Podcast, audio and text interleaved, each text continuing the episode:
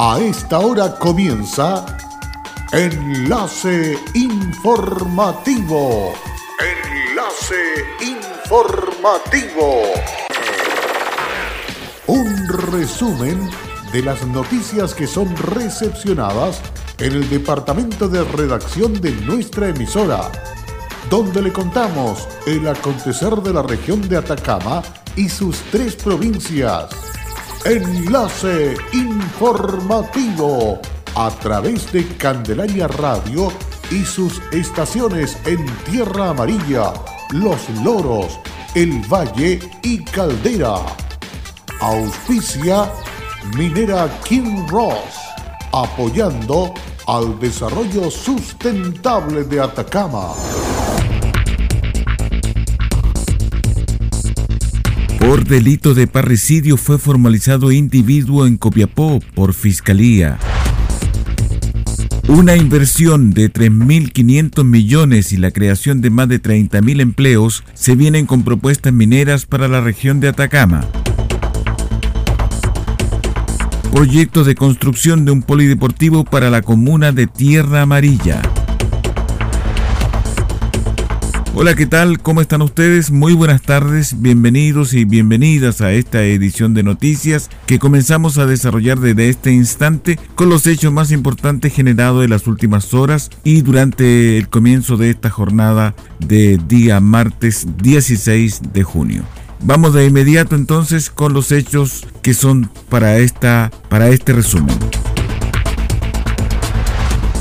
La Fiscalía de Atacama formalizó la mañana de este lunes vía audiencia por videoconferencia a un imputado a quien se le comunicaron cargo por su participación en un delito de parricidio en Copiapó. Los antecedentes argumentados en audiencia por el fiscal Sebastián Coya dan cuenta que la noche del sábado, mientras personal de carabinero concurría a un llamado en el sector de calle Los Carrera, fueron alertados por un hombre adulto que solicitó ayuda quien mantenía lesiones de arma blanca en distintas partes del cuerpo, mencionando a la víctima que había sufrido un robo por parte de un grupo de desconocidos. Sin embargo, luego de unos minutos se tomó contacto con la esposa del afectado, quien relató a los funcionarios policiales que cerca de las 23.30 horas, mientras estaba en su domicilio del callejón Celsa Vergara, sintió una discusión en la vía pública y al salir pudo advertir cómo su esposo y su hijo mantenían una riña, indicó el fiscal. El día de hoy el imputado fue formalizado por el delito de parricidio en grado de desarrollo frustrado calidad de eh, autor material de dicho ilícito. Los hechos tuvieron ocurrencia el día 13 de junio del año 2020, esto es el día sábado, donde la víctima se encontraba en la vía pública eh, solicitando auxilio y es en esos momentos que personal de carabineros, quienes se encontraban en dicho lugar, acudieron en auxilio a la víctima, quienes pudieron percatarse de que se encontraba con su ropa ensangrentada. Es por eso que al prestar los primeros auxilios en conjunto con el personal del SAMU, una testigo señaló que el imputado, quien es hijo de la víctima, habría apuñalado en reiteradas ocasiones a la víctima. Es por eso que el eh, día domingo 14 de junio de este año, en la audiencia de control respectiva se solicitó la ampliación de la detención a la espera de que personal de la Brigada de Homicidios de la Policía de Investigaciones de la región de Atacama realizara las primeras diligencias y se pudiese acreditar la existencia del delito y sobre todo la participación del imputado. Es por eso que el día de hoy, con los antecedentes que realizó la Policía de Investigaciones, la Brigada de Homicidios, se puede acreditar por parte del Ministerio Público de que el imputado mantuvo una discusión con su padre, ante lo cual y a raíz de esta discusión, el imputado premunió de un elemento cortopunzante, esto es un cuchillo de fabricación artesanal, le asestó diversas apuñaladas a la víctima en diversas partes de su cuerpo, provocando así lesiones de carácter grave, según médico facultativo del Hospital Regional de Copiapó. Es por eso que el Ministerio Público califica estos hechos como el delito de parricidio en grado de desarrollo frustrado en calidad de autor, donde se solicitó un plazo de investigación de tres meses originalmente y el imputado quedó sujeto a la medida cautelar más gravosa que contempla nuestro ordenamiento jurídico. Por estos hechos, el fiscal formalizó la investigación por el delito de parricidio en grado de frustrado, solicitando en contra del detenido la medida cautelar de prisión preventiva en la cárcel de la capital regional. Esto por considerarlo un peligro para la seguridad de la víctima y de la sociedad, luego de los informes policiales realizados por la Brigada de Homicidios de la PDI, a quien se le ordenó diligencias, las cuales dieron por acreditado el delito y la participación del detenido. Finalmente, el tribunal decretó un plazo de tres meses para el cierre de la investigación. La creación de 600.000 puestos de trabajo directos e indirectos en un periodo de tres años es el objetivo central del Plan Empleo y Reactivación presentado en la mañana por el presidente de la Cámara Chilena de la Construcción, Patricio Donoso, y que constituye un aporte del gremio ante el urgente desafío de crear fuentes laborales y reimpulsar la economía en tanto las condiciones sanitarias así lo permitan. La propuesta plantea asimismo otros dos objetivos prioritarios, satisfacer demandas sociales asociadas a vivienda, equipamiento urbano e infraestructura básica y abordar problemáticas urgentes como es la crisis hídrica que afecta al país. Todo esto a través de un impulso a la inversión y un estrecho trabajo colaborativo entre el sector público y privado, donde al respecto afirmó el dirigente. Nuestro país está viviendo una severa crisis económica y por todos es conocida también una acelerada pérdida de puestos de trabajo, frente a lo cual nuestra industria, la industria de la construcción, puede jugar un rol de contención y reactivación muy importante.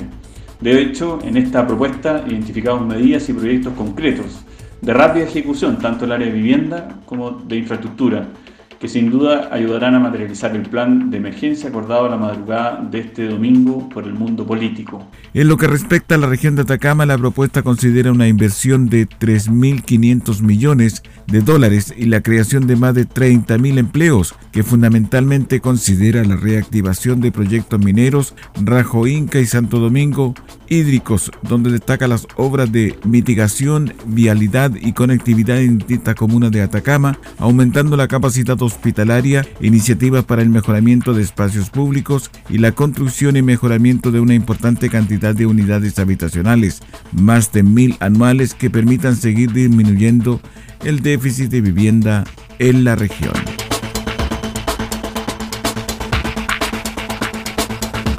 Según datos de las atenciones canalizadas por el programa Buen Trato de Senama durante los meses de marzo, abril y mayo de este año, se recibieron un total de 3.110 casos y consultas con situaciones de vulnerabilidad de derechos a las personas mayores. Esta cifra indica un aumento de un 366% con respecto al mismo periodo 2019, donde se registraron 848 casos. Del total de las atenciones en el mes de mayo se registran 477 casos de maltrato a las personas mayores, principalmente relacionadas a la categoría situación de emergencia, catástrofe o desastre, que corresponde a situaciones de maltrato en el marco de la contingencia sanitaria que vive el país, seguida por violencia intrafamiliar y derivada del Poder Judicial. Adabasi, coordinadora regional del Senama, destacó la implementación de la figura del defensor mayor en la región, como en todo el país, el que brinda la atención especializada de un abogado que asesora a las personas mayores en forma gratuita ante situaciones de abuso, maltrato, violencia o alguna vulneración de sus derechos en el marco del trato digno que merecen las personas mayores. Con el fin de apoyar este mensaje, Senama lanza la campaña digital nos cuidamos juntos, que llama a la comunidad a estar atentos y prevenir el maltrato en un contexto de valorización de la vejez y respeto de los derechos de los mayores consignados en la Convención Interamericana sobre la Protección de los Derechos Humanos de las Personas Mayores ratificadas por Chile.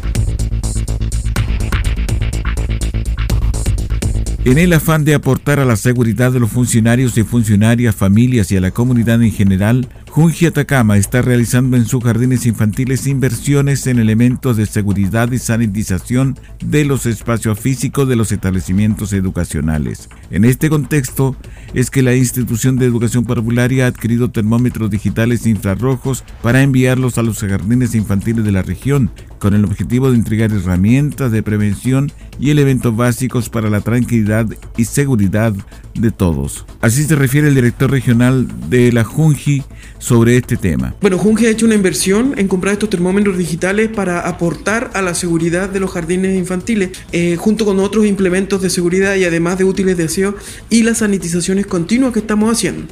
Así que esta es una herramienta más que apunta a apoyar la seguridad pensando en un futuro retorno a nuestros jardines infantiles y la seguridad de nuestros niños y de nuestras funcionarias. En tanto, la directora del Jardín Infantil Arcoíris del Salado, María Rodríguez, quien recibió el termómetro de mano del propio director regional, agradeció la gestión. Agradecer al director regional, don Luis Camposano Kem, la diferencia de habernos traído personalmente este termómetro.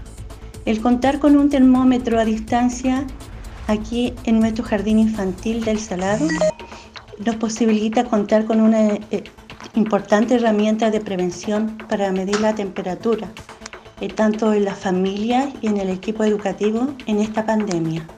Cabe destacar que se entregaron 45 termómetros digitales completando todos los jardines infantiles que tiene cargo la Junta Nacional de Infantiles de la región de Atacama. Combatir el coronavirus es tarea de todos. Sé responsable, cuídate y cuida a los demás. Quédate en casa. Un mensaje de Radios Archi Atacama, unidos en la información y prevención. Hola, soy Aida Araya y trabajo en Kinross como especialista de permisos. Si hay algo de mi compañía que me enorgullece, es el respeto y cuidados a las personas. Esto es una motivación para seguir trabajando en esta compañía dando lo mejor de mí. Estamos presentes en Chile desde 1998. Desde entonces, hemos desarrollado diversos proyectos mineros en la región de Atacama y allí hemos construido estrechos vínculos que han fortalecido el respeto por nuestras comunidades vecinas y nuestros colaboradores. Kinross, comprometidos con Atacama.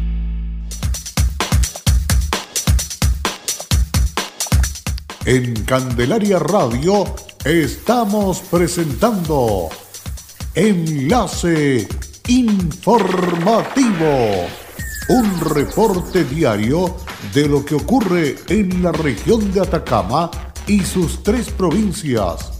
En pocos minutos usted escucha un reporte preciso de las noticias que marcan cada jornada. Sigamos en sintonía de Enlace Informativo.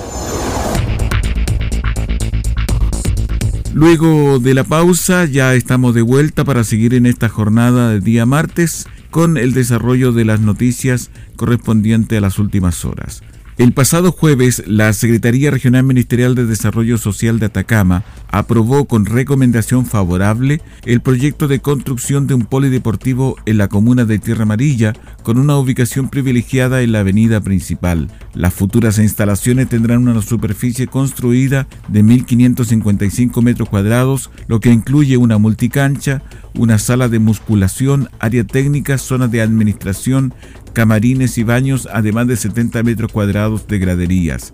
Desde SECPLA, la oficina municipal encargada del proyecto, Nelson Vieita indicó que este plan viene a solucionar insuficiencia de actividades físicas deportivas realizadas bajo techo por parte de los habitantes. El clima de la comuna hace necesario un espacio que proteja a los vecinos para que realicen deporte sin exponerlos desde la temperatura que es muy extrema en las distintas estaciones. El edificio sustentable contará con un área de paisajismo con maldosa táctil y mallorca, especies que se adoptarán al clima y el cierre perimetral de la seguridad desde la perspectiva laboral implicará una carga de ocupación de 231 personas. El alcalde Mario Morales Carrasco señaló que nosotros como municipio tenemos una política deportiva que fomenta la actividad física, de acuerdo al compromiso que firmamos junto al Honorable Consejo el 29 de enero de este año, con el objetivo de fortalecer los hábitos de niños, niñas y adolescentes, lo que a mediano y largo plazo contribuirá en una población más sana, además de una mejor calidad de vida. Si bien el grupo objetivo del proyecto es de 1.755 habitantes, sabemos que los beneficiados con esta obra serán todos los vecinos de la comuna. Ahora corresponde al gobierno regional la asignación de recursos, cuyo monto estimado para el proyecto asciende a los 2.439 millones de pesos, lo cual se definirá en las próximas semanas. Un total de 510 proyectos recibió el Fondo de Emergencia Concursable con tu aporte Crecemos 2020 de Minera Lumina Copper Chile y su operación Caserones y que en esta versión fue reorientado para ayudar a enfrentar los negativos efectos que ha traído consigo el COVID-19 a los vecinos de la comuna de Tierra Amarilla. El programa económico y social de la compañía contempla tres líneas de financiamiento, negocios informales, emprendimientos y oficios, por hasta 500 mil pesos cada uno. Negocios formales, empresa de menor tamaño, por 1.300.000 cada iniciativa y organizaciones sociales, ya sean territoriales o funcionales, un máximo de un millón de pesos por proyecto. La iniciativa postula a emprendedores y pequeñas empresas afectadas por la pandemia, como así también organizaciones sociales que buscan el desarrollo de actividades en beneficio de su comunidad. Se espera que a fines de junio se tenga a los seleccionados, a los beneficiados en tres ejes de inversión, lo que serán dados a conocer a través de la plataforma digital www.fondoconcursablecaserones.cl. Ayer se produjo el número más alto de PCR positivo en la región de Atacama. Esto indica que no están tomando debidamente los resguardos que ha indicado la autoridad. Así lo manifestó el director del Salud Atacama, Claudio Baeza, quien agregó sobre las decisiones que se toman a nivel regional y que pasa necesariamente por el Comité Regional, quien resguarda las medidas y los medios que cuenta la red salud y a esto agregó. Hemos sido muy responsables en las decisiones que hemos adoptado en la red asistencial. Estas decisiones nacen de un equipo técnico que está liderando el trabajo que estamos desarrollando en la red asistencial y en materia de camas críticas de un análisis que realizamos día a día. Es por esto que el día de hoy contamos con un 50% de la capacidad de las camas UCI en la región de Atacama. Es decir, tenemos 12 camas que están disponibles para nuestros usuarios de la región de Atacama pero también ser solidarios con aquellas personas que requieren un soporte vital avanzado y que están en otras regiones. Contamos con una capacidad para poder abordar en primera instancia siempre el compromiso de que nuestros usuarios tengan una cama crítica, pero también ser solidario con otras regiones. Actualmente en nuestra red de camas críticas contamos con siete pacientes que están hospitalizados con ventilación mecánica invasiva. Dos se encuentran en el Hospital Provincial del Huasco y cinco en el Hospital Regional de Copiapó en su unidad de cuidados intensivos. Insistir, dijo finalmente Baeza, en el lavado de manos constantemente, el distanciamiento social y el uso de mascarilla. Pero lo más importante, si no se tiene para qué salir de casa, no salga, quédese en ella. Si tiene que hacer cuarentena, existe en Copiapó y va a llenar residencias sanitarias. Y con esta información estamos cerrando el presente resumen de noticias aquí en Candelaria Radio. Agradecemos vuestra sintonía y le quedamos a quedar más informado a través de nuestra página web www.fmcandelaria.cl. Cerramos la presente edición de Enlace Informativo, un programa de informaciones recepcionadas por el departamento de redacción de nuestra emisora. Enlace informativo por Candelaria Radio. Es presentado por Minera King Ross, aportando al desarrollo sustentable de Atacama.